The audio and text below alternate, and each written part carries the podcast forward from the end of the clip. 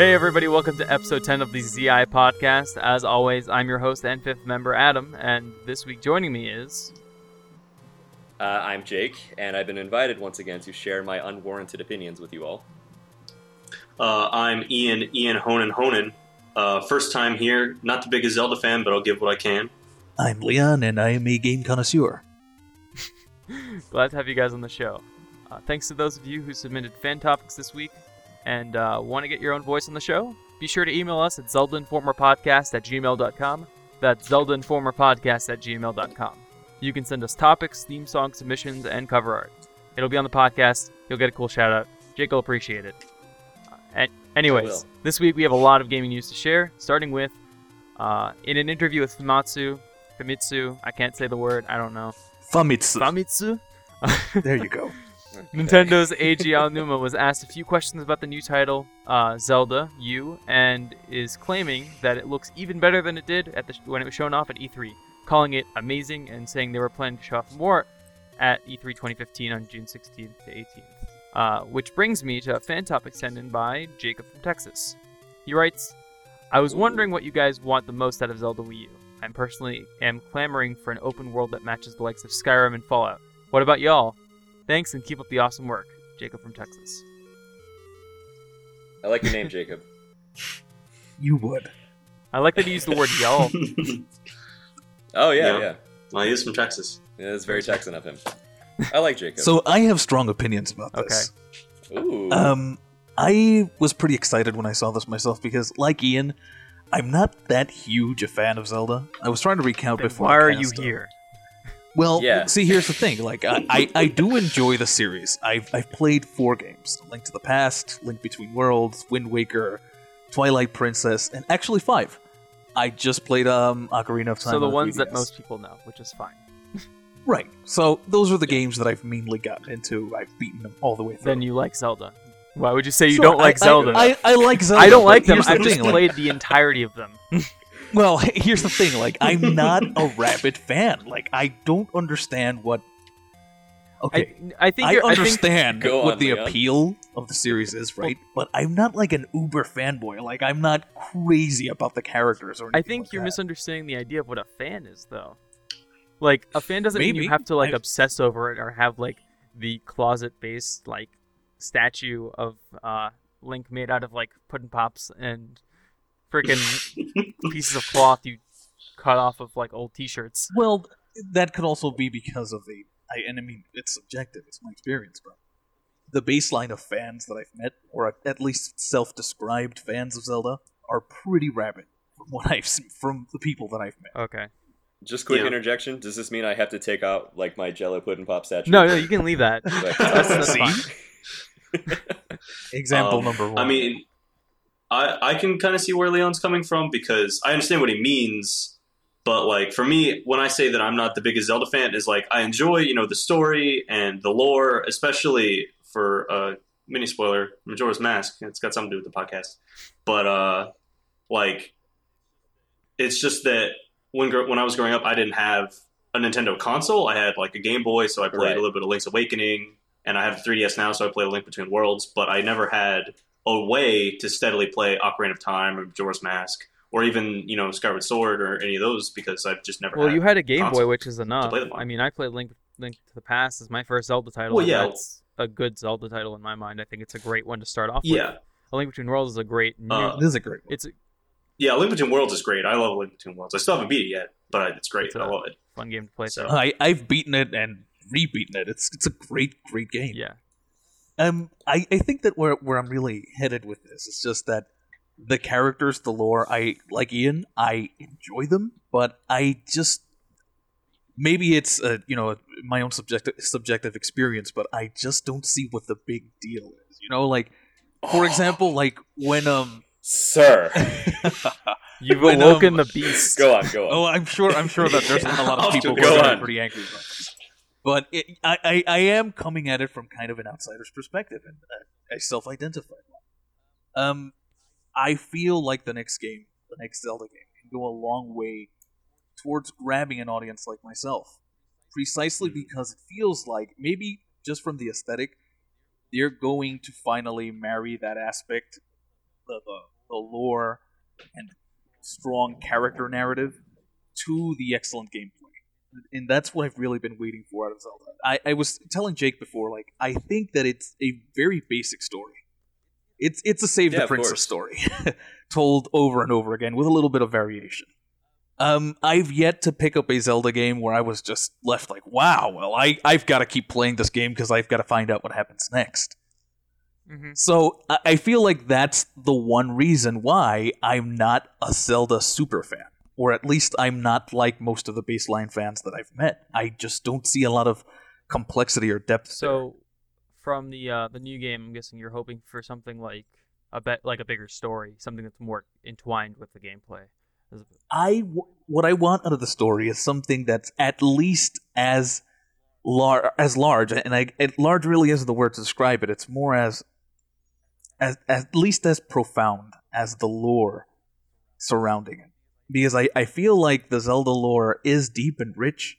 There's a lot to mine there, but it, it's Right. largely unexplored. I, I, this is why we have like three timelines for this series, and nobody can make heads or tails of it. I think it's I think it's interesting that uh, Jacob brought up uh, Fallout and Skyrim. I think that Fallout as a series does this a lot better, and I feel like that's more what you're looking for, which is the the fact that there's a, there's a rich story and it's an open world, uh, but there's a plot that's very interesting. In Fallout 3, you have this story about how you're trying to find your father and why he left, and what's actually going on in the outside world because you've never been outside before, and that's so interesting. You don't know what's going on in the world. You're you're literally walking into the shoes of someone who's new to the world, and you're trying to find the one person who raised you and find out why they left, wh- where they went. And I think it's a really good story, and it's it makes you really want to see what happens next. So um, You know, there there's something I always tell people about Fallout 3, and they always get angry at me every time I tell them this. I only played the game up until you get out of the vault, and then I never played it again. Yeah, that that's something that should make admit, people though, pretty like, angry. Yeah, getting out of the vault in itself is like, if that was a short game, that would be the perfect short game. Yeah, honestly, so you could have like, yeah, you could have it redone now and have it like, um, you know, have it introduced as a new game if it had never existed before, in like the current market for games now, and have it be like a quasi art game, and people will eat that up. Mm-hmm. You know what I mean? Like, there's not a whole lot of action in that beginning sequence, but there's so much there that There's enough. There's enough part of the action enough gameplay action in that that you get to taste what the action is like.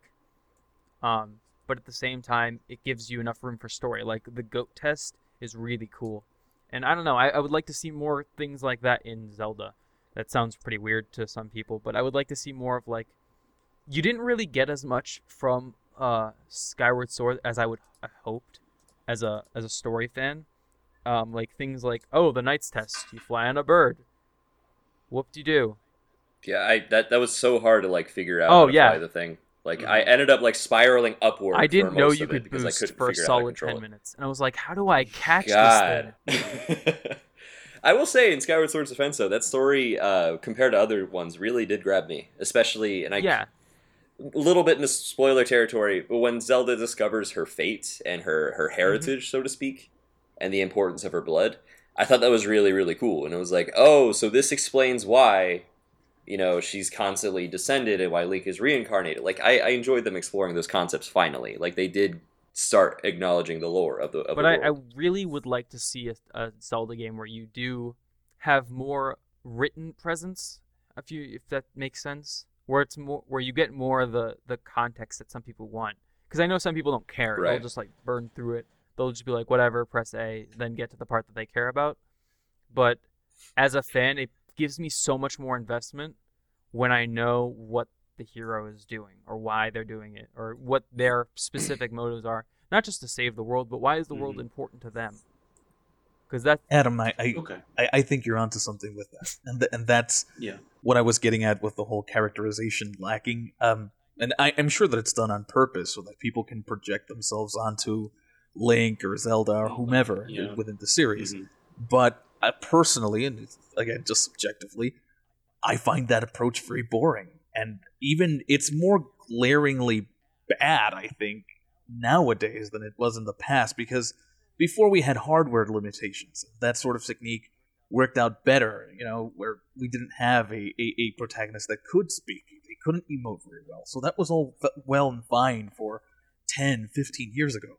But now we've got all this technology, and it's just kind of dissonance, like a, a, a ludonarrative sort of dissonance that you're going to experience while playing this gorgeous game where the main character is completely mute and bereft of It's That is why I love Wind Waker, though, because it is the only one where, even though he can't talk, it requires him to pantomime and really express himself in ways that don't require well, words. it's that is, I, I, It's reminiscent of two things. It's reminiscent of the Mary Sue type of character, where it's easier to put yourself in their shoes if their if their personality is very watered down.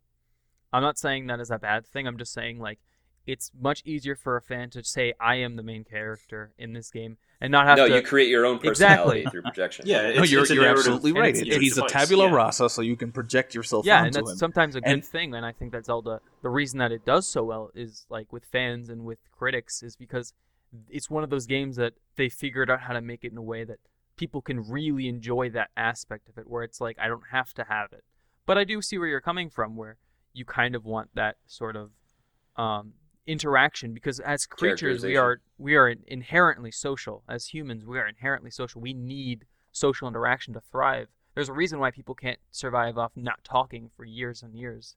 It's very rare to find someone who can't like who's so antisocial they don't want to talk to people and they'd be happy with not doing that forever. Um, so it seems strange and alien for someone to be so silent for the entirety of a journey Sure, I mean that. I'm sure that for some people, that's definitely an aspect of it. Personally, that's not so much what it is for me. Mhm. It's just that I find it a little boring going through this really, really epic quest, this long journey with a character that doesn't really have any personality. And I'm also a little suspicious of any time somebody tries to make me identify with a character that's like that, like this archetypal Mary Sue sort of character. I'm instantly suspicious of when somebody wants me to identify with a character like that because then it's obviously just setting up for this sort of power fantasy.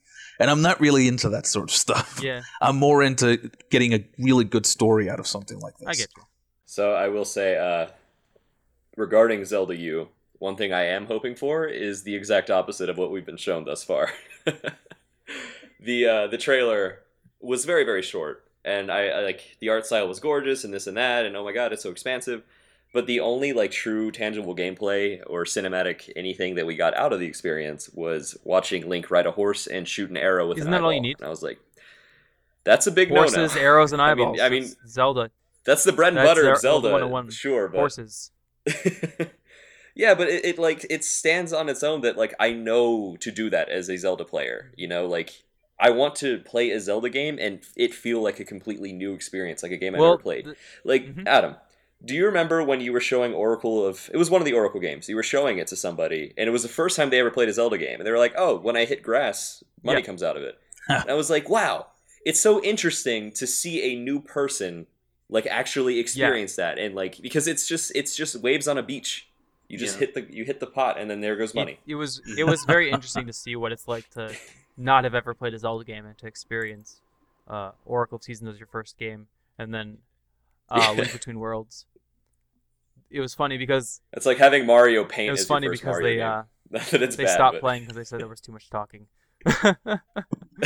um, but it was um, apparent in that same interview where he said um, along something along the lines of like you see that you see that enemy that big spider creature and how do you approach it you know that idea of like uh, changing the way that we think about strategy in Zelda and I think that you know Aonuma has definitely proven he has such passion for this series which brings me to the next topic that I actually wanted to talk about um, Project M the fan made Smash Bros. Brawl project um, is releasing its latest version, 3.5, on November 14th in the US, which means that you guys can go and play it right now.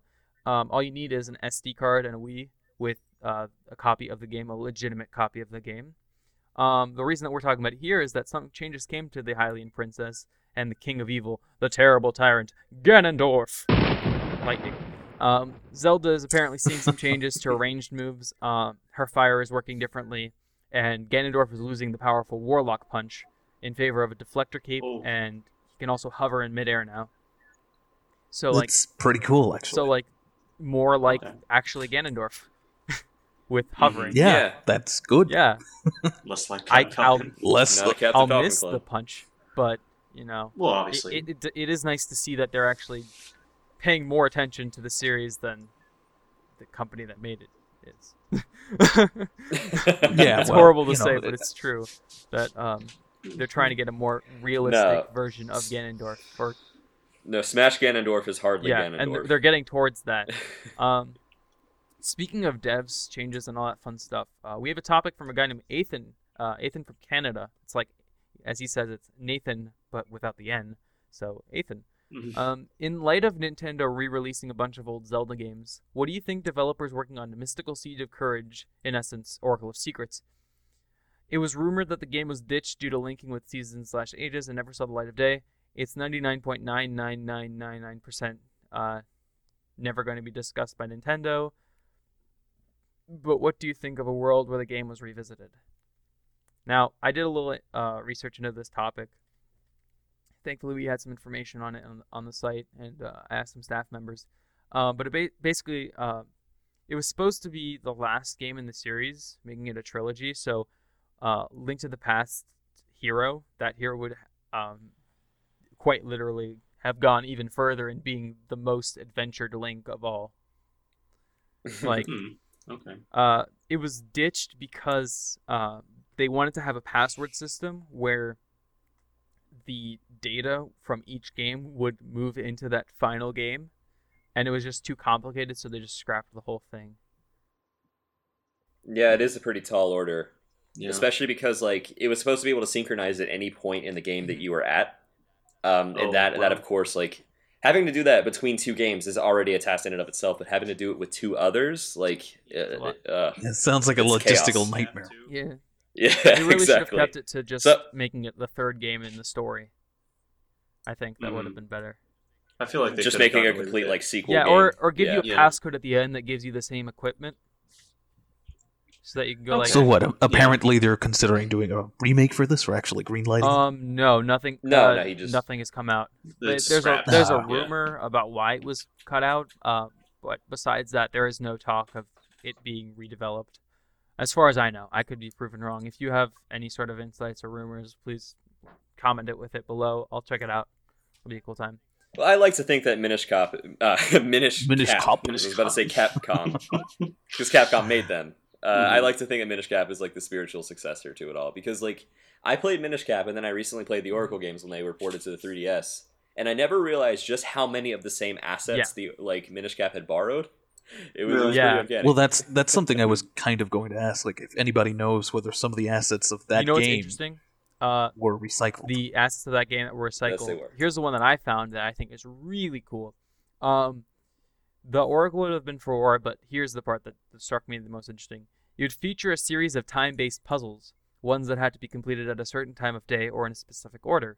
Does that sound familiar at all? Um, Mm.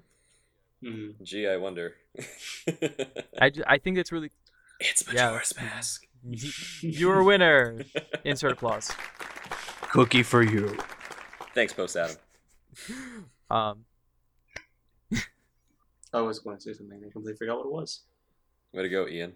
But uh, oh, I remember now. I was going to say that I uh, that Minish Cap is one of the many Zelda games that I have never had the fortune of playing, and I really ought to because there's lots of easy ways to play it nowadays.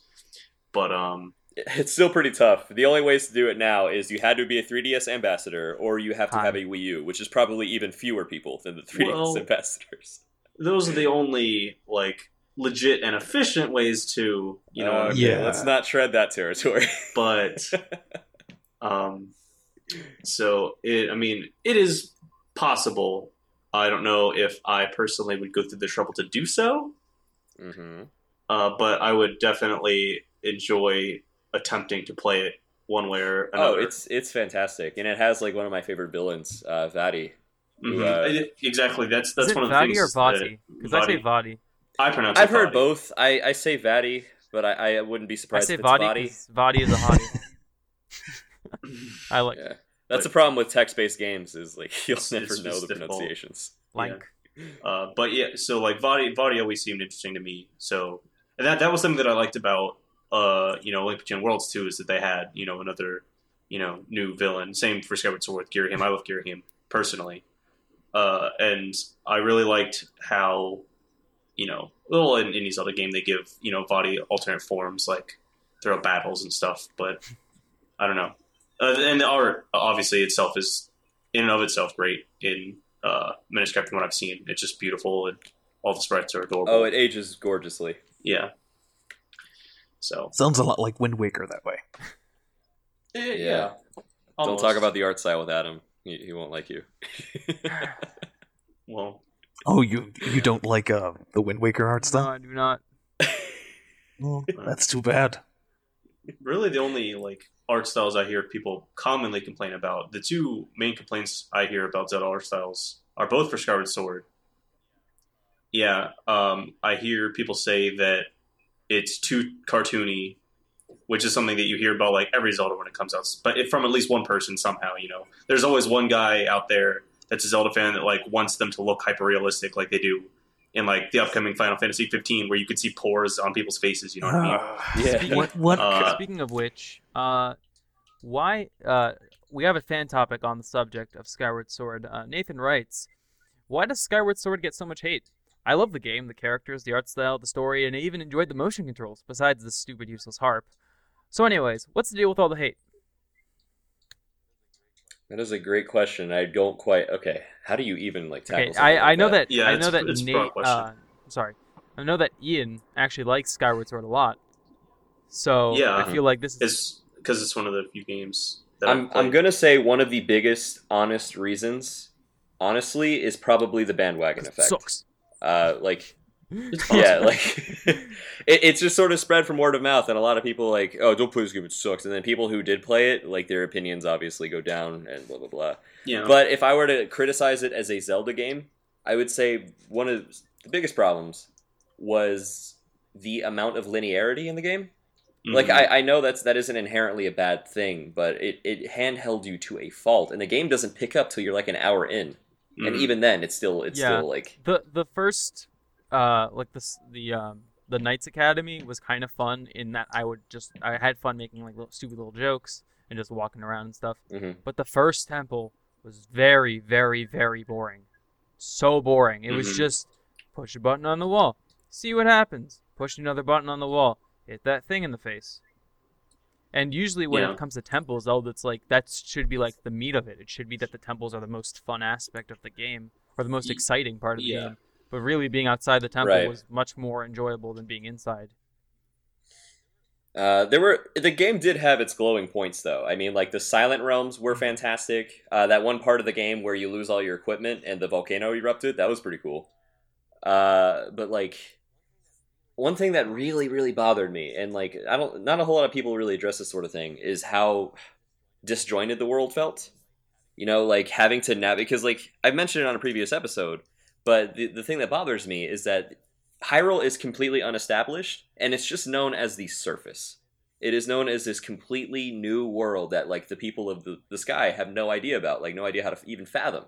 So when you get there, you're just in a tiny forest, and you go back up to the sky, and then you drop down again from a different area. Like, the, the sense of wonder and exploration for something that's completely virgin, something so completely new, is just gone because of how, like, specific you have to you get around have the to world. go this exact way. If you try to change your mind, I swear we'll. Yeah. And So that's why I didn't- I- I wasn't crazy break about your that. legs. Eh. So Yeah, oh, wait, I I, mean- I, I want oh, to know sorry. more about this. Like this, you're saying the specificity of how you get around is what turned people off to this game. It's what it's one reason I didn't like it. I'll say that much. I can't speak for the the general public. Because I feel Uh, like that's Zelda in a nutshell. Like with departing with um a link between worlds, but for the most part, it's a pretty linear game. Uh, Like the original. Zelda was not a linear game. It was very much open world oh, not at all. Which is Yeah, you can get the final sword before you even go to the Which is- first dungeon. Like that's Yeah. right, but in but but I, I'm talking about series wise here. Like, can we really say that it's an open? yeah, I would say that. Uh, yeah, for the first, First, one, and Link Between specifically. Worlds, I would say that those two really capture it. Um, It's it's right on the It cusp. is a I would world, say. but that's I'll two titles much. out of how many? Here's the thing: it's very hard to program a, a solid, detailed story into a game that's too open world. For example, like Skyrim Yeah, that's true. is open world but has a detailed story, but it's it's it dismissible easily. It's very I- like you beat the game and there's zero changes I to the world. Did not saved. care. Dragons still appear. Nobody acknowledges your your I did not care a single Like- bit about Skyrim's story. I'm sorry to say.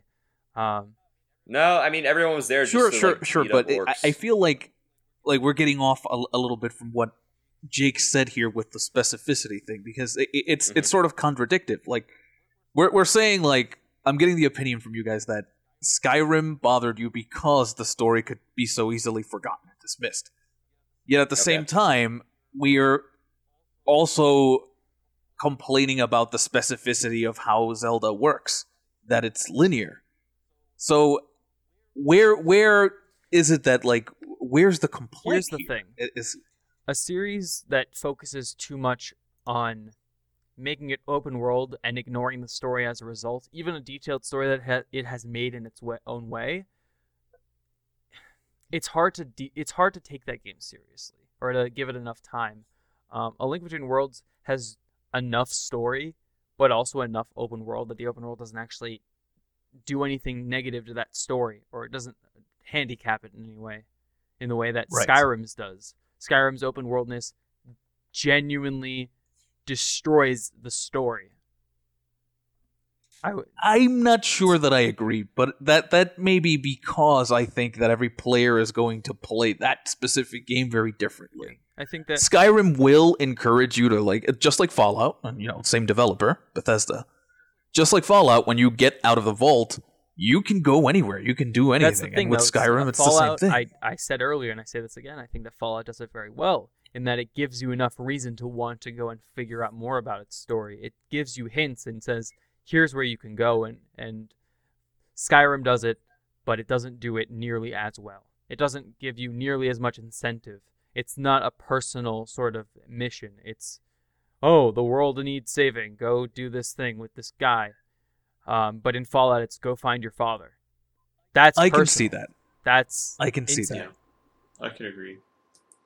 And I mean, I I feel like, uh, com- you know, solely comparing Skyrim to Fallout in and of itself is kind of a bad example because Skyrim is you know one of five Elder Scrolls. But they're all isolated. So like, Okay. Well, no, well, obviously, but I'm saying, well, that's the thing is, you know, obviously Skyrim and Fallout are also isolated. So I'm saying it, you can compare the Elder Scrolls games to each other as well. Like, you know, for so we were saying that Skyrim's story, you know, doesn't lend much to the player at all in terms of like why you want to go out and do these things. But I would say, you know, as someone who really loves the Elder Scrolls, that the other games do. Yeah. I find a better comparison in something Oblivion like Dark my Souls. Um.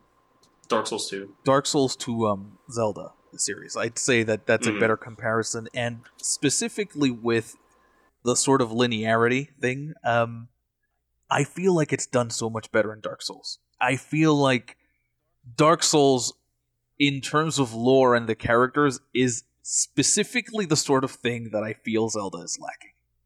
It doesn't overwhelm you with the story. In fact, it's sometimes kind of obtuse. It's it's not a story that's very in your face. They don't they certainly don't spoon feed it to you. But um the atmosphere, the world on its own tells that story. And I feel like that's lacking in Zelda. Like I haven't played a Zelda game yet. Maybe I'm being unfair. That I feel like I'm garnering the story as I go through the world, despite the fact that there are no characters talking to me. Dark Souls manages to do that so beautifully. I just Because wish that Zelda could do the, The, same. the environment itself is uh, painting the picture for you. yeah, exactly. precisely. Exactly. I think. Precisely. The the, it, the story is told in silence. I think that's a that's certainly something that no Zelda game has ever designed in that way. They're never they've never been designed like that. I think that's Well, totally from the go- ground up. It just isn't like that, which is interesting because you, going back to the original topic. Like that's what I was going to say before that. I feel like they're going to do that with the next Zelda game. That's what has me excited. Yeah, yeah. So Skyward Sword isn't a bad game, by the way. It's just, eh. You just didn't like it. You like it or you Yeah. don't like it. You know. hmm Um, back on, the, uh, I, I just realized we've almost completely disregarded the, you know, the, the fan question. But um, Why least for the do most pe- part. I mean, So- no, no, we, we address it well. I enough, think that say. uh, I think Oh. we should we should still say what what you liked about the game, Jake, because I feel like we heard why you didn't like it, but what did you like Okay. about it? Well, there actually, um, as I think I said a little bit earlier in the episode, actually, uh, I really did respect the plot of the game and like some of the the characters and God, Zelda. That is probably my favorite Zelda. Her or Tetra, I really haven't decided yet, but like Yeah. there, I, I loved seeing her her sacrifice and knowing what she had to do. Like I'm not going to spoil anything, but yes, there comes a point in the plot where she knows she has to give herself up for something, and it was really noble. And it was I was actually like, oh my God, wait a minute, is something is is it is this is this a thing? And uh, Is this a feeling I'm having? no, the story really did get me at some parts. feels? Uh, yeah, and like, uh, it had one of the most notable boss battles with the uh, the Koloktos. I think his name was. He was fucking hard as fuck. I'm sorry, post Adam, you have to censor that. Uh, No, no, not at all. uh, Koloktos was great. Um, the demise fight was absolutely What absolute kind of name is Koloktos, awfulness. by the way? Uh, he's What kind of what kind of name is Ghirahim? I mean, oh we're oh gonna we're gonna Galacto we're gonna say sounds that. like- one bit of lore. Koloktos kind of sounds like you coughed while tripping. Koloktos. Honestly, Adam, Adam, have you ever read like the names of some of the enemies in the original Zelda game? Like that sounds like it will fit right in. Per, like honestly, Like what? the Peahats and the Gibdos, Adam. This is Bert. But there is one. I mean, there, there's a Oh, race Bert. of dogmen that wear heavy armor that we call Darknuts. oh yes. Just I wonder just- why. Just putting that out there. There, there is like one oh one one other like unmarked detail. Skyward Sword is uh, the same temple. I can't remember the name of it. I think it's called the Ancient Cistern. Um, where there's this part like it, it does it does a lot of like um polar opposites. So like there's there's more of a heaven area and a hell area. And when you're escalating from hell, you're actually climbing on a uh, like on a spider rope almost like to climb out of there. And there's enemies behind you who are also climbing the rope. And what a lot of people don't know is the origins of that, and it's an old Buddhist tale. Are we talking? uh, Oh, about yeah, I know this. yeah, you know I this. think so. Yeah, I can't remember it verbatim, but the, the gist of it is this this this man who while while he is like basically in hell, he takes after the spider who um in return in return for his kindness helps him like like basically creates a web that he can climb to get out of there. But there are people climbing behind him and he's worried that the, the thing is gonna break. So instead of taking his chance to get out of there, he's shaking the thing to like get them off, but he ends up falling down too. Yeah, it's it's about how like it's it's kind of like about how selfishness um, ruins everyone. Like Yeah. you can't be so, selfish in life. Um, Zelda. yeah, I mean, some games in the series have been known for how deep they are. I've mentioned it before. Uh, Dathan, one of the guys at our site, has written an entire series about the philosophy of different games, like the philosophy of the Wind Waker. Um, so there's, I think that, like Dark Souls, as you were saying earlier, there's uh, uh, Leon. There's a there's a connection between those two series, uh, Dark Souls and Zelda, because they're both very deep. But uh, in, in your way, Dark Souls, from the ground up, works on making its depth part of the story, or making the, Yeah. the story Mhm. part of what's so deep about it. Like, I think if you buy the strategy guide for Dark Souls, it doesn't even give you really good advice or like, how, here's how to beat it. It's more just here's more lore than anything. Yeah, and in a game like Dark Souls, it's it's pretty lacking sometimes. Like all the items, all the stuff you pick up actually has pieces of lore attached to it, and that's really how you can glean the story together. Um, you're gonna have to do a little bit of reaching, but I, I was thinking about this as you were saying this. There's a section in the original Dark Souls where you um you fight this giant golem creature, and then after that you get to Anor Londo, this city where the gods had abandoned it, and it's chaos. There are demons all over the place. It's a pretty epic place. But um, just before that, you you pick up a lot of items that have lore associated with this one character named Tarkus, and as you get into Anor Londo and you get to a certain section of um, the city, you find that character's body. The lore had been establishing that this character was one of the few people who had beaten this area, who had conquered Sen's Fortress, the place you just came from to get to Anor Londo. now, if you're not paying an- attention to any of those lore items, you would just be like, okay, why is this dude's body here? Oh my god. Like, you wouldn't Yeah. So all right, free stuff. Right, like you, you wouldn't know at all. but um, you can tell exactly what happened to Tarkus just by your journey that you take. You you kind of follow in his footsteps. So where his body lands, you can tell that he had been climbing some rafters, and because he's this big burly kind of dude, not very agile, he got accosted by the painting guardians up there that uh, this area where he fell from, and that's how he probably died. This is the sort of thing that I mean. Like Dark Souls just just so incredibly well. It tells that story. You can piece it together all, all on your own, kind of in a detective fashion. But right, right. But you gain so much from it. Well, at the same, I mean, Zelda does try to do that. I mean, you have the um, the hero spirit. I feel like is it called that in uh, Twilight Princess? Yeah, the hero spirit. Yeah, in Twilight Princess, who is a uh, reference to the hero of time. Not just a reference, is Is the hero of time, but I mean, it's it's something you have to figure out if you don't know. I mean, you could go through that and be like, oh, past reincarnation, whatever. But if you've played the original game, you're like, oh my god, this is what happens to your the character that you went through that journey with. No, like five years before the official timeline came out, like there was a in Twilight Princess, there was an unmarked grave in Hyrule Castle that actually is now confirmed to be the hero's spirit. Where the, the grave, all it says, uh, I don't remember verbatim, but it says, "Here lies the spirit of the hero who is doomed to face his life over and over and over again." Like who's constantly like, whose spirit is is haunted by having to continue to fight this battle, Does that and that's pretty deep. here, but does that mean that the in in the in their universe that the hero of time is doomed for a, an eternal loop? I think the hero, the hero's spirit is the hero, of course, being Link across generations, and he is like he, Oh, he can never truly be at peace. Oh yeah, the goddess. Well, here's Well, the I thing: guess is that so. the, the goddess um, was, I think, infatuated with Link, or at least admired him. And when he was dying, she made it so that he could be reincarnated, and she would as well in human form, so that they could be together for all eternity. But at the Oh, you're talking about Hylia. yes, Yes. um, okay. but at the same time, you could also consider that sort of a curse. Um, to be constantly be reincarnated by the selfish wishes of a goddess who you don't know. Yeah, yeah. That's kind of interesting when you put it that way because it's yet another Dark Souls comparison. Yeah, it's it's the idea that there's a parallelism between good and evil. You know that nothing is inherently good and nothing is inherently evil. Um, you have a This is a very deep podcast. yeah. We get things are getting real. Um, by the way, be sure to email us your topics, theme song submissions, and cover art to Zelda Informer Podcast at gmail.com. That's Zelda Informer Podcast at gmail.com. Link is in the description below. But back on the subject. depth in Zelda because I'm, I'm really enjoying what we're, we're going with this, and I would like to keep talking about it. Especially, I'd like to hear some of your thoughts, Ian, since you've been so quiet lately. Yeah, Share with us. Sorry about that. I- I, just Contemplative, didn't want to cut anyone off. contemplative. of course. He's been course. thinking. Uh, Well, I know why well, Jake's quiet. I was really probably secretly playing Mario Kart 8 right now. I just like installed it right before we finished the podcast. Oh, he was- and I played the I played the Zelda level. I was like, oh my god! He was Oh, freaking God. out. I was listening to him.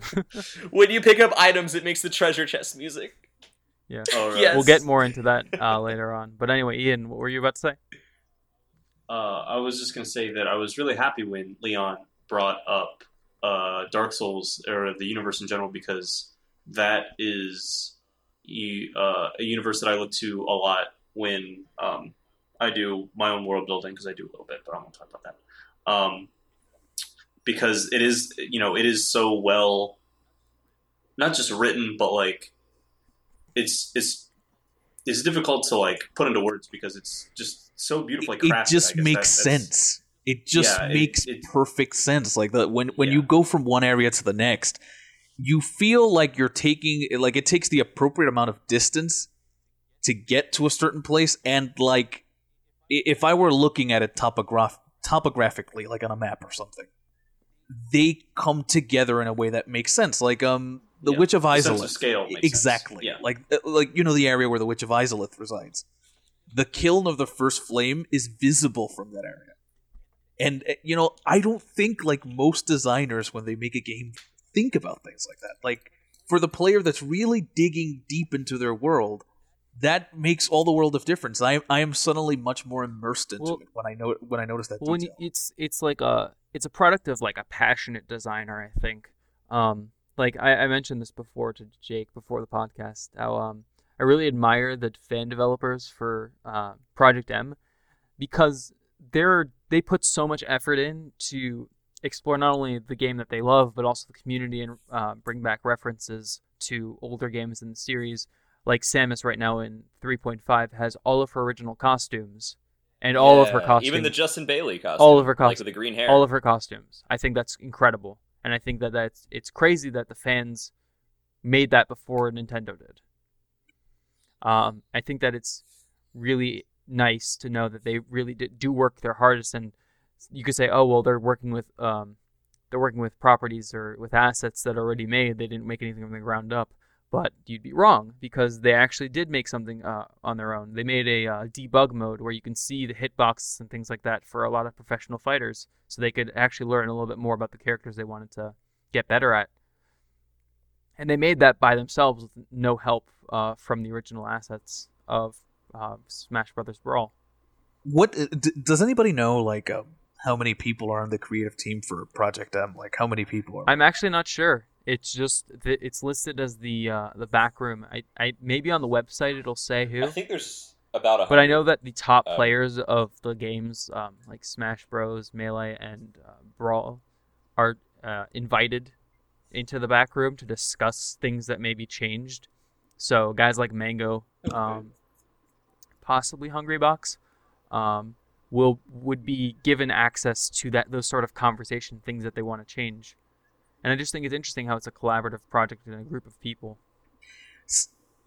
Well, yeah, I mean, it, it's like, and that's I think that's something that makes Project M so good is that you know normally when you think of like you know a fan mod, you think of something that's made by like a small team of people or a single person, but you know you almost get like developer quality with Mhm. Project M because there's such you know a large amount of people working on it and like they get so and much they, feedback. there's a lot of and, you know, love being they- put into it, and I think that you see that in Zelda Exactly. too. I mean, with A Link Between Worlds, that game only existed because there was a group of developers that really loved the series and they really wanted to make a title while they were working at Nintendo.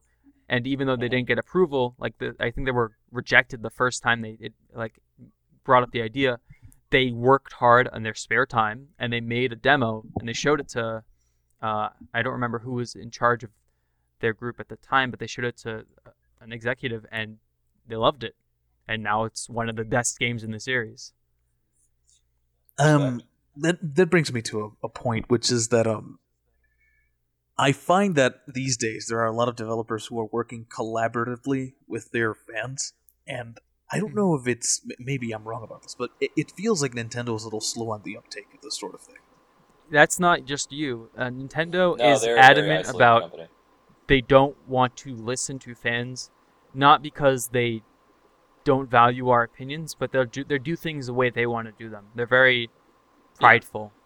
They're very conservative Yeah. as a Yeah, like, but- as you a know, But it's- that company. just Like that whole- it leads to an So- objectively inferior product. I mean, look at what these guys are doing A lot with of- Project M. They, they took Ganondorf and Captain Falcon and they separated them out of the same dojo. You know, now they're different fighters. That's a great thing right there. And it, it- it's it's little things like you, you guys were just talking about with all these different Samus outfits. Like, how could that not improve the current Smash Brothers, the one that was just released, Smash Four? How wouldn't that improve? No, it? without a doubt. They haven't had costumes in the current Smash Brothers yet, which is something that Mhm. is. Oh well, what about Olimar and uh, Alph? Yeah. I mean, yes, but no, not really. I mean, you could, in that same idea, then you could say Lucina and Martha are, different. oh, don't get me started on Well, this. the, the Koopa But yeah, I'm, I'm Koopa saying that No, is- we're- we're no, not. I'm not. Yeah, I'm not, not. gonna get on that point. But my point is that they're putting the time to put just extra things that are a nod to fans of the series or just playful fun. I think there's a like Squirtle in a ninja in a shinobi outfit All right. is I, adorable. I don't want to sound unappreciative because you know it's a good game. I'm having a lot of fun with it. I've put hours and hours already into it. But the new one, the new Smash yeah, Four the game. new Smash Four. But yeah, on the same by the same token, it is a little infuriating when they have something like uh, you know the special dialogues and pit stages now. that Pit has Mhm. of different characters. It's a little infuriating when they have Yeah, a yeah. dialogue for Chrom all about how, yeah, you're not in the game because you know Oh, you're too much like Ike, and then just and then you know. Lucina just says Lucina says hi by the way, she's in the game. That's that's infuriating.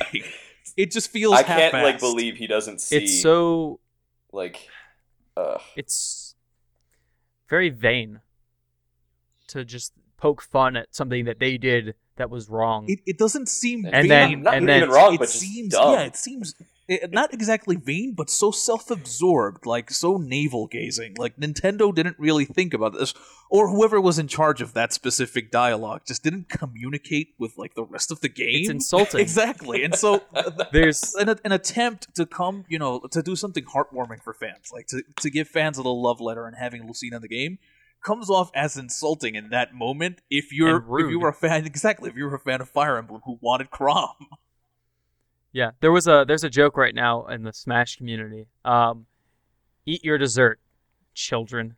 Just Yes, like yes. just like you're a child, eat your dessert. That's the entirety of like any time someone complains about Smash Brothers because why are we allowed to complain? We're children. We've never understood what it's like to make a game. No one could possibly understand what it's like to make any sort of game.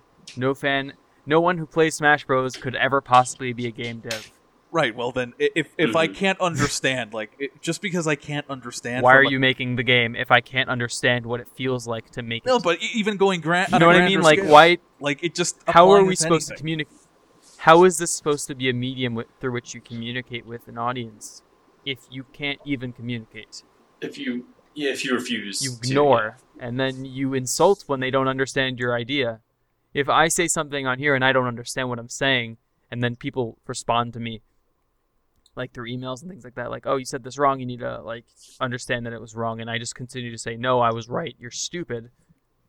As a as an entertainer i failed in at least one aspect of my job which is to entertain and to figure out what aspects i should use to entertain. What qualities would make me the better entertainer what how i can improve. And it does go back to nintendo's mindset where they don't like to listen to fans because it doesn't go with their model and it's a little bit too conservative because it does end up as you were saying hinder the quality of the product they're going to make it's a complete failure to empathize. That's just shameful. That, that's that's what I was going to get at. This whole story of Project M, it, it's at one point inspiring. Like you hear about this team of dedicated fans creating just all of this awesomeness for this game, like basically a part two to Melee. And um, then at the same time, you kind of realize, like, how does Nintendo drop the ball so hard? Yeah, you, th- you think about the other side, and you're like, oh, well, you know, it's great that these guys came together and you know they did something that is great and that people love. But then you think, well, what about why didn't Nintendo do it from the get go? And I mean, I'm one of those people that try not to be. I guess I shouldn't say hypercritical. I should just say too critical in general, you know, of game devs, unless they're incredibly deserving. Because by and by, you know, Nintendo as a company has given us so many things that so many people love. mhm. So, like, I really try and give them the benefit of the doubt because, for you know, the majority of the time when they make a mistake, they do realize it and they apologize. You know, if it's a if it's a big mistake, like, and I think that it's important to realize that as the developers or as the company that creates these games, there's a specific direction that they want the games to take, and we as fans, you know, should respect that. Well, at the same time, to get into the next topic, um, we've talked a lot about how Nintendo ignores fans or doesn't have as much passion about certain things. Um, but here's some interesting news about a topic we all know and love: Majora. Majora 3 uh, in a interview with Fam- Famitsu about Famitsu Famitsu. about in an, in the same interview with Famitsu about Majora's Mask 3D, Mr. Aonuma revealed some details about how the original game was created. While the company planned on making Ocarina of Time Master Quest, Aonuma was interested in making a new game with new dungeons, not the same old remixes and things like that. Um, by convincing Miyamoto that he would he could create the game in one year, Aonuma was able to make the game. The three-day cycle idea apparently came from Yoshiaki Koizumi, based on the popular movie Run Lola Run. The time cycle was supposed to actually be a full week, but due to time constraints, it was changed down to three days. Much better. By the way, that article was posted on Zelda Informer by Parker. Thanks again, Parker. Um, and this reminds me of a fan topic that You know- we received this, uh, earlier this week from once again Nathan. Um, he writes, I feel like Ocarina of Time is sh- overshadowed by Majora's Mask. Maybe it's just the podcast. But I like Ocarina of Time. Much better than Majora's Mask. I feel as if the Ocarina and Majora's Mask isn't as useful and as fun in, O- in, O- in um, Ocarina of Time. I mean, I can make it any rain any time in Ocarina of Time, or call up my childhood waifu Saria randomly, but not in Majora's Mask. I know the Ocarina detail is a small little reason why I like Ocarina of Time better. So, what are your opinions on why Ocarina of Time is overshadowed by Majora's Mask? Or better said, which one of which one is better to you all, Ocarina of Time or Oh. Majora's Mask? Jake, we already I'll know you love say it. Majora's Mask, so don't talk too much about it. Yeah. This is what he said. Hold on. he already called you out, Jake. I'll excuse myself from voting since I haven't played uh, Majora's Mask. Oh wait, he said that. I thought. No, I didn't that. say that. He Nathan has told you, Jake. We already know you love Majora's Mask, so don't talk about it too much. I like him. I like He's this guy. He's, Um, he's a sassy goose. Okay, Well, on that note, I'm going to How about- openly say I do not in any way think Majora's Mask is overshadowed by Ocarina of Time. I think it's the other way around. I think Ocarina of Time is far more popular and far more beloved. No, he's it's just that no, he's saying there's, Ocarina like, of Time. No, he's saying that Ocarina vocal. of Time is overshadowed by Majora's Mask. No, that's what I'm saying. That is, I don't agree with that. I think it's the other way around. You think that Majora's Mask is overshadowed? yes. no. I, I think that I mean sure we all like oh yeah everyone knows Majora's but to the layman it's always oh Ocarina of Time that was the game you know sure where Yeah. we understand and appreciate what it did a little bit more but that doesn't mean that the general public does Doesn't mean I have to like it. Gotta side with Jake on this. yeah exactly Yeah, I, I also agree with Jake. I Ocarina mean, of Time is far more beloved From the Yeah, okay, here's um, the thing. beloved, beloved is a weird word to use, I think, but I would Far say more appreciated, well-known. Let's to talk about the we can, lauded yeah. yes we should Okay, talk about applauded. the two That be different aspects because in the in the Zelda community, like the fan community, it's Majora's Mask is the one that overshadows Ocarina, but in the in, In the, the public eye, sure. it's definitely Ocarina Yeah, that it- is the bigger D- property. yes, definitely. In like the, the core of the Zelda fandom, Majora's Mask is probably more appreciated because I feel like there is more to appreciate in a way. I don't mean to, Um, because I don't mean to me- mean to Jake and people like that, but I often joke Majora's Mask is Fedora's mask because it reminds me of the nice guys on the internet. Yeah, I can understand that. point, I already get it. Tips the hats. God, I hate you because I'll never be able to get that out of my head. Fedora's mask. because it's the same. Like, oh, you don't understand video games. You don't You just understand. don't get it. Uh, it's a bit. It's. I'm sorry. It's a little too a subversive little too deep. for So it's a bit. so Um, fans of it are a bit pretentious. A little too edgy. Oh, uh, but dude, they, look at me. the thing. I feel It's like not I a feel game- like with any Zelda, it's they're not a game that they, they they is undeserved of the attitude. It's more that they Oh, care no. so much about a game that they feel was not given nearly enough attention, and it wasn't. When it was released, Yeah. it wasn't that great of a hit. It- No, yeah, it really wasn't. don't I mean, people wrong. were It excited because very oh, it's a sequel, but Yeah, but Ocarina of Time did so Yeah. much better by comparison. It was it was Exactly. like- Yeah, I you could say that and in that Majora's way, Mask in you know, comparison Ocarina of was Time kind of literally flop. shadows it. it was a sleeper hit. I'll say that It- much. yeah, it was a cult Mhm. hit, a sleeping cult. So what's hit. the general of consensus on, sleepers. on Mhm. its merit? Like, is this game? Would a cult of sleepers like have like a symbol of like a sleeping bag? It's bag? like a. It's like that one move from Pokemon, like Sleep Talk, I think it is, or Snore. yeah, Like that's that's what it is. I have meetings every night with my cult. I get into bed, I fall asleep, and in my dreams we talk about Majora. Okay. Let's, so yeah, like like I'm asking talk about guys. like, so what's the consensus on the merit of the game? Like, is it a game that's worthy of being? Let's Is it better? like the is it sequel better? to Ocarina of Time? Is Majora's Um, Mask? Oh yes. Absolutely. I think it, it really went in its own direction, and like it did things that nobody expected a Zelda game could do. It did, yes. I mean, in a way, like obviously, you know, any game you play, well, at least hopefully, it has you know a clear story where you start at the bottom, you have you know you work your way up to a climax, and then it comes down. But look, the way I feel about Majora's Mask is in of Time, you know, you have that clear arc where it goes up to a climax and it comes down, and Majora's Mask is that is literally and figuratively a descent after Ocarina of Time. Yes. You know what I mean? It starts and it works itself. It start yeah, and it you know you're you. Well, you're know what they say: the second one is always the dark one, right? Yeah, like Hmm. sequels. the second one is always supposed to be a tragedy. If the first one is Yeah, Prince of Persia, dude. That like the, Batman the, does the same the thing. Warrior Within. uh, every series, it's always like there's always supposed to be a down, uh, a fall before the rise. It's just a natural arc narrative. It's it's to build up to the big climax. But um, Oh, I think that I'm gonna call Aonuma out on this one, but and say if if that's truly the case, where if you really want to make this remake, and that you really did have all these great ideas for the for the original, make the remake like you wanted to make the original. Fix the things that Yeah. you didn't get to do. Make it a full week. Um, add the cool time aspects that you weren't supposed to add, able to add.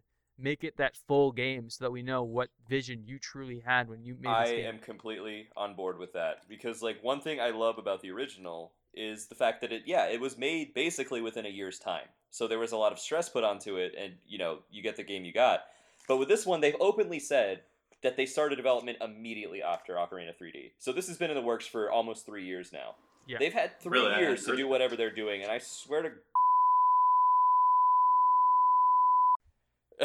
that's for you post Adam uh, that I yes. I, I like it, it would be such a waste if they spent all this time just doing a texture update. Like that would be such a like I already, such a you know what's funny though? I already know it's not going to be what I'm saying. Where it's not going to be that that Oh, of course it's not. Of course. You think they're going to put enough Oh, no, effort into not. that game? I'm sorry, Nintendo, but even you're not that you, you're not that dedicated. I'm sorry. No, no. Instead, like they're they're gonna make it more of a handholdy. Like they've they've openly said they want to make it more approachable to new Well, players. doesn't- Jake and I but- had Oh, discussed this in the past, and the, the problem with this is, Go as I was the, the way we, we had discussed it, the original intentions of Aonuma are never going to be able to translate into a portable version of this game. It's just not going to happen. Like, if just from the fact that they're doing it on a portable console, they're going to take into account that people are going to start this game and stop it at random intervals. They're going to make saving a lot Yeah, more exactly. convenient and easy for people. It's not going to be the same. Game because it's a portable game. They don't want you to. It's Mhm. the same thing with Smash Bros. It's something you the, can the new put Smash down. Bros. The sphere They don't want it it when to be this close big, like, oh, you're gonna sit down and play 15 hours from it. No, they want you to play this in 30 Yeah. minute intervals on the go. Right. You know, yeah, between And that's doing going- Like you're on the- yeah. Oh, go ahead. And that, yeah, that's gonna change the way the game is played. And I think that, if anything, this makes the whole week cycle even more necessary. Because with the three days, as a person that wasn't too Mm. crazy about Majora, I felt like three days felt really, really tense. Very but that's tense. the thing, though. Like on, on the 3D version, it's gonna feel a lot less tense because they can just close the DS. And be like, I don't want to look at the moon right now. I'm just I'm just gonna Mhm. close it and put it away. But if they have even more time, there's even less of that. Like Yeah. less of that. I know it wasn't your cup of tea, Adam, but it, it was like one of the more like celebrated aspects of the game. the tenseness, The time crunch.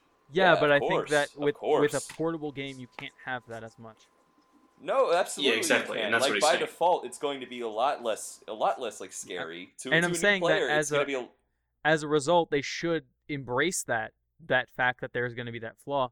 There was a period in Nintendo, and we've mentioned it earlier with Leon, saying that how Nintendo embraced a period where there were technical uh, limits, and they went around them by doing certain things that would benefit the story. Okay, the hero can't the hero game. can't yeah. speak. What can he do? We can't totally make a real looking person. What can we make?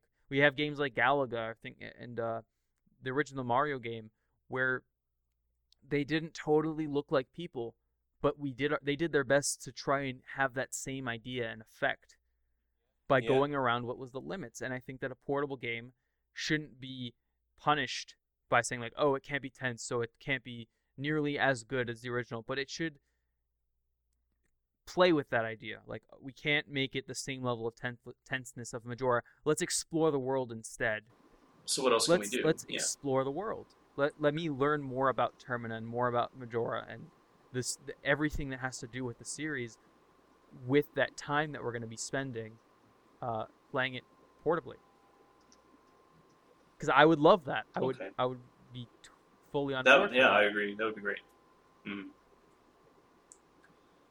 yeah, I Um, guess we'll just have to see. I know they, they openly said they're going to make it a little more approachable for new players, and I'm like, mhm. uh, I get that because a- last thing, the Um, last thing any Nintendo game needs is to hold your hand even more. Jake. The, Like, the thing is, though, is that stop it's a, it's a different kind of generation because a lot of people back then went from Ocarina of Time to Majora's Mask. You don't really start with Majora's Mhm. Mask. Nowadays, it's much more easy, like much easier to yeah. start with a later game in the series. Pokemon is a big example of this. Actually, It's, oh, it's, yeah. it's I was gross say. about it definitely. sometimes. where it's It if is, you've never played is. a Pokemon game, don't play any of the old ones. They're not going to be as good. Play the newest one. And I gag at that idea because it doesn't capture Yeah. the original. Like, play original Pokemon. Game's harder, a lot harder, and it's good Do it. Yeah. Yeah. because you're gonna go to the next gym like, oh, I'm just gonna breeze through all these gyms and stuff. Nope, You know, I think that that's a matter of consequence. With it's like Dark Souls. you are gonna get punished, I think and it's gonna be fun. I think it's a matter of consequence with what the intention of the game was ultimately. Like with Pokemon, the originals like Fire Red, Fire Red and Leaf Green. Um, Just red. well, blue. in Japan it's Fire Red. it was red and green. yeah, red and green, Yeah. yeah. So um, but then green is literally just blue. it, it So. the original intention of those games was, yeah, look, this is a fresh idea. You collect the monsters that you fight. That's that's something that wasn't really done before in RPGs, maybe with the exception of Mhm. something like Mega Ten, which Shin Megami Tensei. Yeah, Um, so you know, it was a fresh idea. They were introducing it to people. Kids loved it. You know, the the generation Mhm. buying it up just loved the idea of this fresh new take that you collect the monsters you fight. So the game, as a consequence, had to be more difficult. The meat was in the story. Well, not the story, but the main campaign. Let's call it. As the subsequent games came out, the focus of the games became all about battling, battling and trading with your friends. So I feel like all of the campaign modes for the subsequent games, like Generation 3 and on, let's say, are really Yeah, more about say- setting up so that you learn the mechanics of the game and everything, and you just go through it, get the Pokemon There's you a- like, and then play with your friends. Yeah, for me, that's that's why a lot of the time, like when I play, I when someone says like, "What what's your favorite Pokemon game?" For me, it's always going to be, uh, Pokemon Yellow version and then Pokemon Silver version, Crystal. Oh, yeah, because Gen Gen one great. and two are my favorite generations because they're they're a totally different kind of game, and that's why a lot of people they they go back to 2D Zelda instead of playing 3D Zelda because it's a totally different kind of feel, and it's it, people. Some people may not see that, but it's it's obvious if you know where to look. Earlier, And- I, I had wanted to address something about um, Skyward Sword, which is precisely that, Adam, like what you're touching on here. That maybe the reason why Skyward Sword was such a hand-holdy game was, you know, a, a slower paced, um, maybe a little disjointed, was because Nintendo was seeing this an- as a new introduction for people. Like it, it is- Mhm. it, it's supposed to be chronologically the first game. Uh, am I right about that? Uh, right now, yeah, it's the Chronologically, earliest. All right. So chronologically, it's supposed to be the first game. A great entry point for people who are new to the series. What did you say? Yeah, no, it's perfect. So- It's- it sets everything So, up for later on. This game isn't directed at you know like twenty something, near thirty something curmudgeons like us. it's directed at. I'm 19. all right. Well, Way to reveal your age. Everyone older than you well, is going to that's, hate that's you. fine. Yeah. Bring up, bring on the hate. I'm used to. Point. Yeah, I, I grew up playing Sonic, original Sonic. None of this colors or 06 BS. Point Sonic being, like Boom! our, our age is being completely irrelevant. But uh, Yeah. point being, it's not for Yeah, the yeah. older Legend of Zelda fans. It's not for the guys running out to get you know the Zeldapedia. it, it, it's not for those people. It's for the new generation. I have it's, one. it's for the new generation of kids who are picking up Wii U's and Yeah. are getting into the series for the first time. Well, actually, that's what they've been saying with Majora's Mask. It's They were like- saying that um, a lot of the stuff that you would, and this is what I, this backs what I was saying earlier, Jake, about how people went from Ocarina to Majora. The original Majora's Mask expected you to know things from Ocarina, expected you to know gameplay aspects or mechanics from the original game. This time they're bringing that back. This time they're definitely gonna try to say like, okay, you don't need to know as much from the original game. You don't need to know how to play it like the original game. You should um, you should be able to come into this as a new player, never heard of Zelda before, and understand it. Well, let's take the two opening segments from Ocarina and Majora really Mhm. quick. In Ocarina, you have to like, okay, go get your sword and your shield, and that takes up a. Oh, I thought you were talking minutes. about the. I thought you were talking about the opening cinematic, and I was about to say like, are we gonna talk about how like Navi's flying around for like ten minutes? That's that's. I mean, that'd be a very No, no, silly no, discussion. from from a gameplay perspective, you know, like oh, you just you're learning about crawling and Z targeting and all Mm-hmm. this, and okay, and I guess you know, like it's not that bad, but it's not terribly exciting. But the thing is with Majora's Mask is that it's like, ah, oh my god, he just he just took your horse, you gotta you go, go get him, and you just like okay, and you just run and you get him, and Yeah. like the game tells you, dude, just go get your horse. But now I'm worried it's gonna be like okay, so that guy over there, he just he just took your horse, and you I. I don't know if this is okay with you, so you should probably go get. Like, I'm worried it's just gonna. You're worried uh, instead of it being like he steals your horse, it's gonna be like he. It didn't teach you any controls at all. It was just like go figure it out. Well, There's only one part of the game where it teaches you how to do anything, and you don't even have to go to a to game it. that I hear a lot of people bring up that doesn't have a tutorial but just lets the game explain its way through the opening is Me- Mega Man 10. Yeah, that's also quite yeah. true. So there's definitely You mean Mega Man X or I don't know. I'm Yeah. not.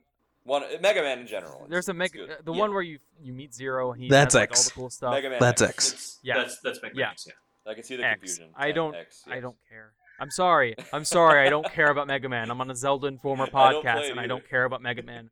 Ooh, I played Battle Network when I was a kid, and I liked it. Actually, that stage in Mega Man X is a pretty good example of how a good tutorial is supposed to be done. No, no, it was great. It, it, Mhm. not no, no, def- yeah, like it is the cream of the crop when it comes to it to like never like- the, the, the game just never expected you to have to like it just told you what you were gonna do and then Yeah, but you- do it and now but it I'm was great even at a narrative level. Like no But- other Mega Man game had had an intro section before that. And Here's the th- I was Oh, talking okay. about Zelda but that's here's, also true here's the thing, uh, Jake, that I I saw firsthand someone playing Zelda and being like, I don't know what to do now in Oracle of Seasons, Oracle of Ages. And I was like, What do you mean you don't know what to do? Move around. Go- They like they didn't know what to do. This is a this was like a, a 19 year old girl. She didn't know what to do at all. She just she's not a gamer. She's never played games before. She didn't know what to do. You have to understand there are people that just don't know what games are. They've never I played a game before. No one's there to hold their hand. and yeah but that's And I- I feel like that's a very subjective thing. Is that you know we, you know, as gamers, it's so it's something so like secondhand to us. We don't think about it that like we. It's one of those things like we fall into that trap where we expect everyone else to know you And know it- the basics. That's but it's a great something that point. is- And then there's some Adam games that are like that are like criticized for that. Like, oh, I play the new Yeah. Destiny game. I know where all the buttons are automatically. And I'm like, that's not a really an Yeah. aspect that you should be criticizing it for. You should be embracing that that it's trying to do something familiar to people. and it it's trying to streamline things. If every car was made differently in that like, oh, this car has a stick shift, but this one has three levers that you have to push in different sequential orders to be able to do the same thing, that would be ludicrous. you know it's not just a matter also of um, the tutorial sections and where older gamers may be a little entitled it, it's the game itself um, I, I feel like this is going to be cyclical and for people like us this generation that's grown up with video games and people who are you know getting older with them we don't realize that now that we've grown up with games they're not necessarily going to grow up with us all the time like our favorite series aren't going to grow up with our tastes and expectations all the time. And this is why No. you'll get a that's that's yeah, very this true is why you'll get a game like Skyward Sword thrown out. It has to happen. There are going to be kids, you know, playing the these thing, though. games. Here's the thing, though. I was also once seven years old, and when I was seven, Majora's came out, and it didn't hold your hand at all. But now, like some seven-year-old who played Skyward Sword was treated like a seven-year-old, if that makes sense. Yeah. Like a seven-year-old who played the NES Zelda, they they didn't have any of that. They just played the game and they figured it out for themselves. Like you lose that as a gamer now, like when because developers are getting more and more scared of like controls and, and the game getting lost on the player. Whenever well, when the we- controls nobody is that dumb. Right. Well, Nobody well, let's let's let's they're not gonna talk figure out how to about swing their sword. kind of the most important aspect to this whole thing. You know, there's such a I mean, Jake, there's such a greater variety of like games that you can get or can like op- there's a bigger variety of options for you and it's it's hard to expect everyone to automatically know everything. I mean, as much as I would like to be like, no, I don't want to have to deal with a tutorial b- BS. It bothers me. It's really annoying to have to deal with Hey, son, welcome to Butt Quest 29. Uh, you're gonna. I know you've probably played this before, but you're gonna move the left Nope, uh, button nope, never played Butt to Quest. move left, and you're gonna move the right dude, button. ButtQuest thingy- 16. That one really defined the series, but it really started to decline after 22. I find. Yeah, Bud Quest Ten. I don't know. New director, different ButtQuest vision. you know- you know 29. Get it in stores now. Get it in stores. Well, um, What a useless. look, I was going to say the bottom line is really the most important thing here. We've Like- been talking about the bottom line for the past. No, no, no, no. What, what, what. I'm what I'm saying specifically is monetarily. the bottom line, like the company's bottom line is the the thing that drives tutorials, guys. Like the reason that they need to throw out games like Skyward Sword or any sort of game that kind of dumbs things down and is very handholdy is because if you give people this punishing game from the onset, or a game where they're expected to know things and maybe they're just not that invested into it, that's the last one of those games they're going to get. you know, Yeah. that that's it. That it's going to be like for d- people who Dark Souls exactly. is difficult. That's that's where I was headed. gives you a tutorial level in that it tells you what the controls are because the controls are complicated. It's not going to just okay. Here's the thing: older games had a lot simpler joypads. I don't know controllers. It was you had up, down, left, right, B, A, select, start. That's it. And most of the time, it was just up, down, left, right, B, A. You can't you can't go back to that time where it's you, oh, let me press all the buttons in combination, and that'll take five minutes. Now it's that'll take 40 minutes of just trying to figure out the controls, and no one wants to do that. No one wants to sit down and try and be given uh, an exam or try to pick up basically what's the equivalent of lear- trying to learn how to be a carpenter. and those worlds were much more simplistic to navigate as well. So you know now it's not like also like oh well you you've got to pick up your sword and shield like from this person at at a shop or go to an upgrade shop and learn about how you're supposed to upgrade this or that to get X thing like but we get more complicated things as a result of that. You have complicated systems of like, okay, you can go upgrade your equipment at this guy, and you can, you have to get these materials, and then you can uh, get better upgrades or refine them based on like how you did the the, the smithing process. and things like that. precisely Oh, that that's- that's, it that's- exacerbates the whole thing. and you know it's it's funny because we we talk about these things and we say that you know this isn't something that was necessary in older games but uh, you know talking about it there's brings this one old game to mind it's an old rpg i don't know how many of you guys have played it or even heard of it it's called lagoon I've I, heard of I, it. You're familiar with it. um, Mm. um, you know, it, do, it does sort of those things. Like the whole intro section is basically, you know, here's where you go to buy things, and you know, you need X of this and this to get this, and you know, these things have different stats, and it, you know, it being complicated for for an older game by means, like it, it has to explain those things to you, but that is, in my opinion, one of the reasons why it wasn't as popular as it could have been, because most of the people wanted to sit down and they were like, "Oh, I should be able to know the controls," but it was you didn't. It had to tell them, and people were like, "Well, I don't want to do this," you know. And so, and it was unfortunate because honestly, it, as a game, I think it's a pretty good game. Um, but it just it kind of mirrors, you know, what we're saying here. It's like older games didn't need that, and when they were like in the very few games that they tried to implement it, it failed because it wasn't necessary.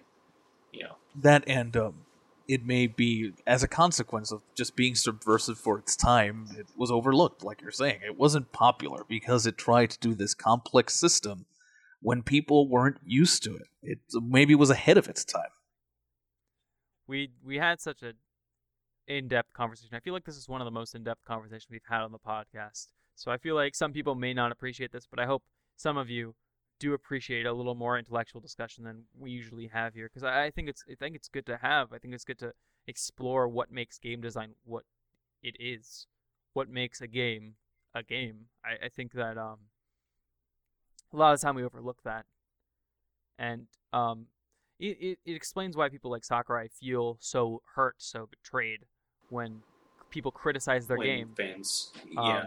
Like Mhm. I, I remember someone saying on episode five of the podcast um, that when Kingdom Hearts three decided to switch to Unreal Engine uh, because their code wasn't good enough, someone said just update their code, and we had the creator, of, we had one of the creators of Electronic Superjoy, the art designer and level designer of that game, um, and she just laughed at that idea because She did not like it. changing the entire engine of a game is it's it's changing the game it's hard. it's just changed the game the whole game make a square block fit into a square hole, but also change that square completely. just update the engine Yeah. dude Turn the Just- just make it better Because it's not just just make it better. Gamers. Oh, fix man, it. don't- Gamers don't get me worst. started. Yeah, I think that comes back to the entitlement that you know that gamers have. Just fix it Definitely. now. I just want it. Uh, just do it. Stop. What sucks is that guy, he was on the podcast last week. oh, Chris.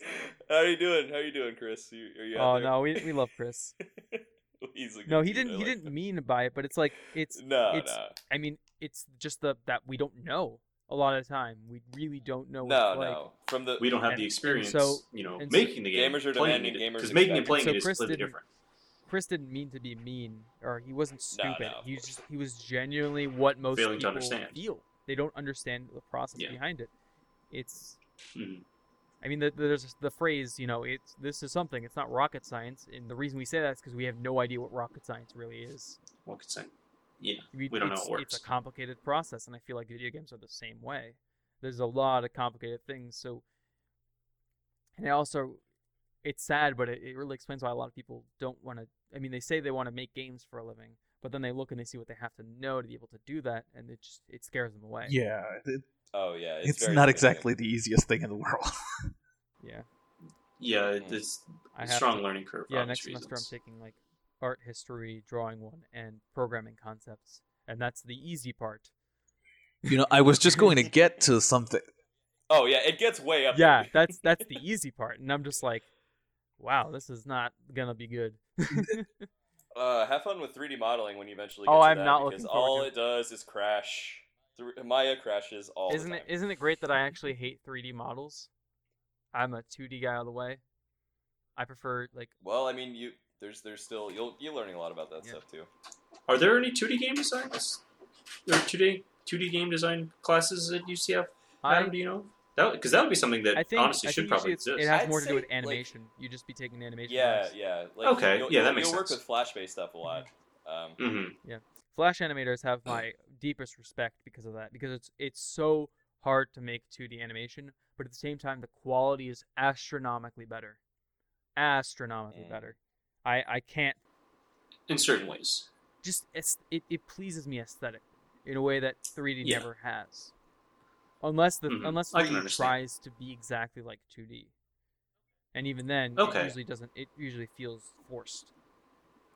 I get what you mean. Yeah, and well, yeah, because you're kind of forcing, you know, it to be on a, a in the different same plane. way that like a hand hand carved table is much more beautiful than a than one made with a, a complex Mass-produced one. machine that does it precisely Yeah. exactly every piece the same. I think that 2D animation is in my mind better than 3D because it takes that little bit of care. And I'm not trying to say that oh that doesn't mean that you know 3D modelers don't take a lot of time and care making their products. It just I just prefer it so much more when every single frame is drawn with love. No, I know what you mean, Adam, and I I feel like that's that's something that exists a lot more in in you know people our age or people that play like classic video games first and grow up through the different generations of games because you know if you do that you you obviously have a deeper respect for we, 2D we were things. like one of those last. I mean, we were lucky enough that it was like we grew up with hand drawn art still. Like, Yeah. that was still a thing. Nowadays, Yeah, that exactly, a thing yeah. anymore. Most most yeah, shows and kids cartoons and things like that will never be hand drawn, even if they look like it. uh, yeah, and it's and it's something that like you know we value differently because Yeah. we grew up with it. So it's not. I would like. I can understand what you mean by it. You think it's Yeah. better and you enjoy it more because that's Yeah, that's good. That's my you know, pers- it's that's my good to have things that you I know that's prefer. Like But yeah, like I mean, obviously, I love you know 2D art and especially pixel art. Pixel art has a special place in my heart because there's so many things you can do, and if you, oh if yeah, you do them well, great. Like they can they can be comparable to you know Pic- 3D. You can create the same kind of is probably very much up there on my list of like favorite art styles. Uh, but to bring it back to the original topic about which game is better, Ocarina of Time Majora's Mask, I really think that's a personal opinion, and in, in my mind, I I would say neither. I I really don't put one above the other in terms of quality. I think Yeah, as games, I as as different. games, they're totally, di- they're totally different, different. But they're but they're they're both you know good. Yeah. Like I wouldn't say one is better than the other. They're they're both better I for different say that reasons. I like Skyrim. I mean, I, I like Fallout 3 better than Skyrim. I think it's a better game than Skyrim. yeah, um, because there's just a better quality put into it. But I feel like there was enough love and quality Yeah. into both games, especially with Majora's Mask and how that, how it was developed in a year, and that's that's lightning speed for a game development cycle. That's Oh, lightning yeah, definitely. it's speed. Yeah. unheard of. Yeah, So that means that he he genuinely wanted this game to be made, and he had to per, he had to persuade people to be able to let him I- to let him make it. I look forward to see what they did with three years of time. I, I really oh there's a there's a high bar now because three years is a lot Oh, of time God. to spend on a game. All of my internet scrutiny it will have. I mean, when it when it comes out, there will be definitely an entire episode of the podcast dedicated to just talking about it because it's it's a big deal. As you haven't noticed yeah. on this podcast, we talk about it a lot. And uh, before Yes. before we sign off, there was a, a little bit last piece of news that I wanted to get into. Uh, Mario Kart 8 uh, this week has released the Legend of Zelda DLC, and um, already on the Mm. internet there are pictures of um, Link's stare, his like dead-eyed stare. And you're yeah. like, is this better than the Mhm. infamous Luigi death stare? I think Mega Man takes it now. In Smash Bros. Really? Oh man, yeah. that stare. I've never, s- He yeah he gets pretty I've never expressive. seen it. You know my favorite. Yeah. Mega Man It's- stare. Mega Man has One of my this favorite- death glare on his face. No matter what he's doing, he's just staring at you. No smile, just stare. Like Literally a killing one of my favorite um, uh, like face facial reactions from a from a video game is probably Sonic's in Smash Brothers when he gets like punched and he looks like he just took like a sucker punch. He's just like this like his Yeah. like tongue's hanging out and his eyes are all loopy and stuff. It's, Mhm. it makes me like cry with laughter. Yeah. It I especially other characters in Smash Bros. Donkey Kong too has great expressions. ooh. You know, his eyes Donkey literally Kong. pop out of his head. I head. feel like an entire I don't like creepy pasta Kong. can be written out of that Sonic expression. Do you okay? when you say you don't like Donkey Kong, do you mean you don't like the character in Smash or Donkey Kong the franchise? What do you mean? What? I don't like Donkey No! Kong. Oh come on! I will end your life tonight, Adam. I, I, you're in driving distance. Tropical Freeze is my game of the friggin' I don't like- year, and I was about to say the F word, so post Adam like has to be punished. I don't like But you know, no, no, I don't like monkeys. you don't get to say. I don't that. like monkeys. Donkey Kong is amazing. it's it's a game as a series, I guess, that I never experienced. Like because, like I said, it's the same thing with Zelda. I never really had consoles to play them on. No, I know what you mean. I Um, never played any of the. The only other Donkey Kong game I ever played was 64, and I got. Oh. Man, you like, guys oh, didn't play Mario Donkey Kong. Country one and two. No, I never had. I've I've experienced them, but I never played them. Live a if little. that makes any sense. For the same reason I call it Fedora's Mask, I would be very inclined to call it Fedora Kong because it's that same type of like not Uh, so not so ca- I don't know if I can not agree so with you so much there. mentality. That sort of like, do you even game, bro? Like it's there's a lot there's a lot of Don't let the actions of the few like sully your opinion on this. Yeah, I it feel like that might it just be Jake's definitely reaction. tarnishes the taste in my mouth when I try to play a game like if I were to go back and try to play them. It just it, it brings me back so many images of like a type of people that I would see at a gaming convention or the type of person who likes games like uh you don't know what games are like. You don't you can't like games because obviously you don't like them for the right reasons. That awful mentality. Okay. of a Don't you gamer is- feel like you have to separate the work from the, the opinions surrounding work? Like, it's it's Oh, definitely. here's the thing there's a lot of times where something can be sullied just because of the just because of the actions of the few like laws exist uh, here's this one thing that i heard that i thought was pretty funny the other day laws exist because one guy ruined it for basically everyone by doing it too much or doing it stupid um like no one gets to have this because this guy ruined it for everyone um I Yeah, don't think law. it Because it- quite because there's- like there's- that. Okay. there's an as- well i mean there's like not with things like murder Yeah, it's a pretty easy that, like, go-to. there are certain things like it, Man, we can't murder anymore. right. I think we knew from the get-go. Like that one's in bad. Florida there's a in Florida there's a law where you can't swim and sing in a bathing suit, and I that- that's a that's a good example of someone did something so much, they basically ruined it for everyone, and I think that it's the same kind of thing where there's an association between the word and the type of person that it that it, it represents. Donkey Kong for for me that's Donkey Kong. It it represents the type of gamer that's fairly obnoxious. And there's someone Okay. there's someone who I know that just ru- basically ruined the entire series for me, the entire character of Donkey Kong. Because a year ago, two years ago, wouldn't have cared. I would have said, "Yeah, I'll try Donkey Kong. I don't mind him." I can't stand Donkey Kong anymore. Okay, uh, you know, Adam, I'd see your situation, I'd raise you a situation. I don't like anime for the Oh same god. reason. Yeah, it's- no. I can tell you without a It's shadow such a of doubt stupid reason. that it's a stupid. it's a stupid It's reason. because people.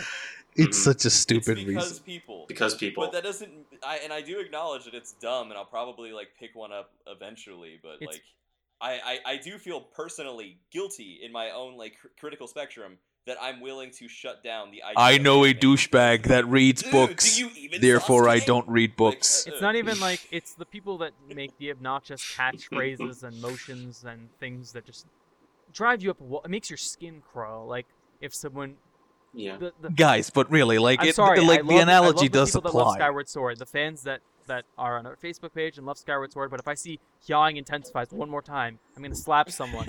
I'm sorry, you True. ruined that expression for me. Memes. Memes. Stop. Well, that's the thing is that Donkey Kong is a series that, at least in the community that I'm a part of, there's a huge meme base around Donkey Kong, and There- it's there it Oh yeah, is. expand Yes. dong. oh my god, stop, stop! It's so bad. I, I think it's great. I know what you mean, Oh. Adam, but I think it's I great. know nothing about this.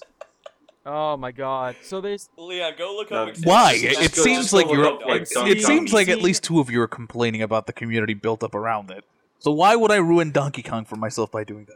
and seeing 30 people do the uh the I'm chest complaining. pounding. No, I know. I just said two of. Jake that Adam. that thing just Who does that?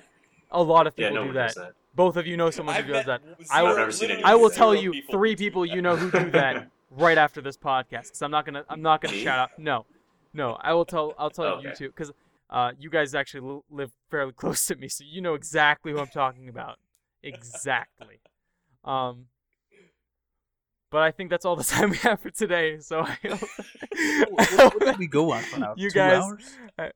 have enjoyed being here. I hope you've enjoyed the discussion. we went for all over the place to the the deep to the cringeworthy. Talked about a lot of fun stuff. Thank you guys so much for listening. And if you have any uh, submissions in form of topics, uh, fan art, or theme songs, be sure to send those to us at zeldainformerpodcast at gmail.com. That's zeldainformerpodcast at gmail.com. I know a lot of people have been listening. A lot of you may have your own opinions on things. Please feel free to email them to us. I, I will read them. I will respond. I have responded to other people's co- uh, emails, and I'm happy to do so. It's very nice to hear back from you guys so that it's not just a one way street of communication. Um, once again, thank you, Jake, Ian, Leon, for joining me tonight. I had a lot of fun. Hope you guys did too. Yeah, tons of fun. Oh yeah, it was my pleasure. Yeah, thanks again for joining us. Bye, everyone. All right, I'll see you later. Peace.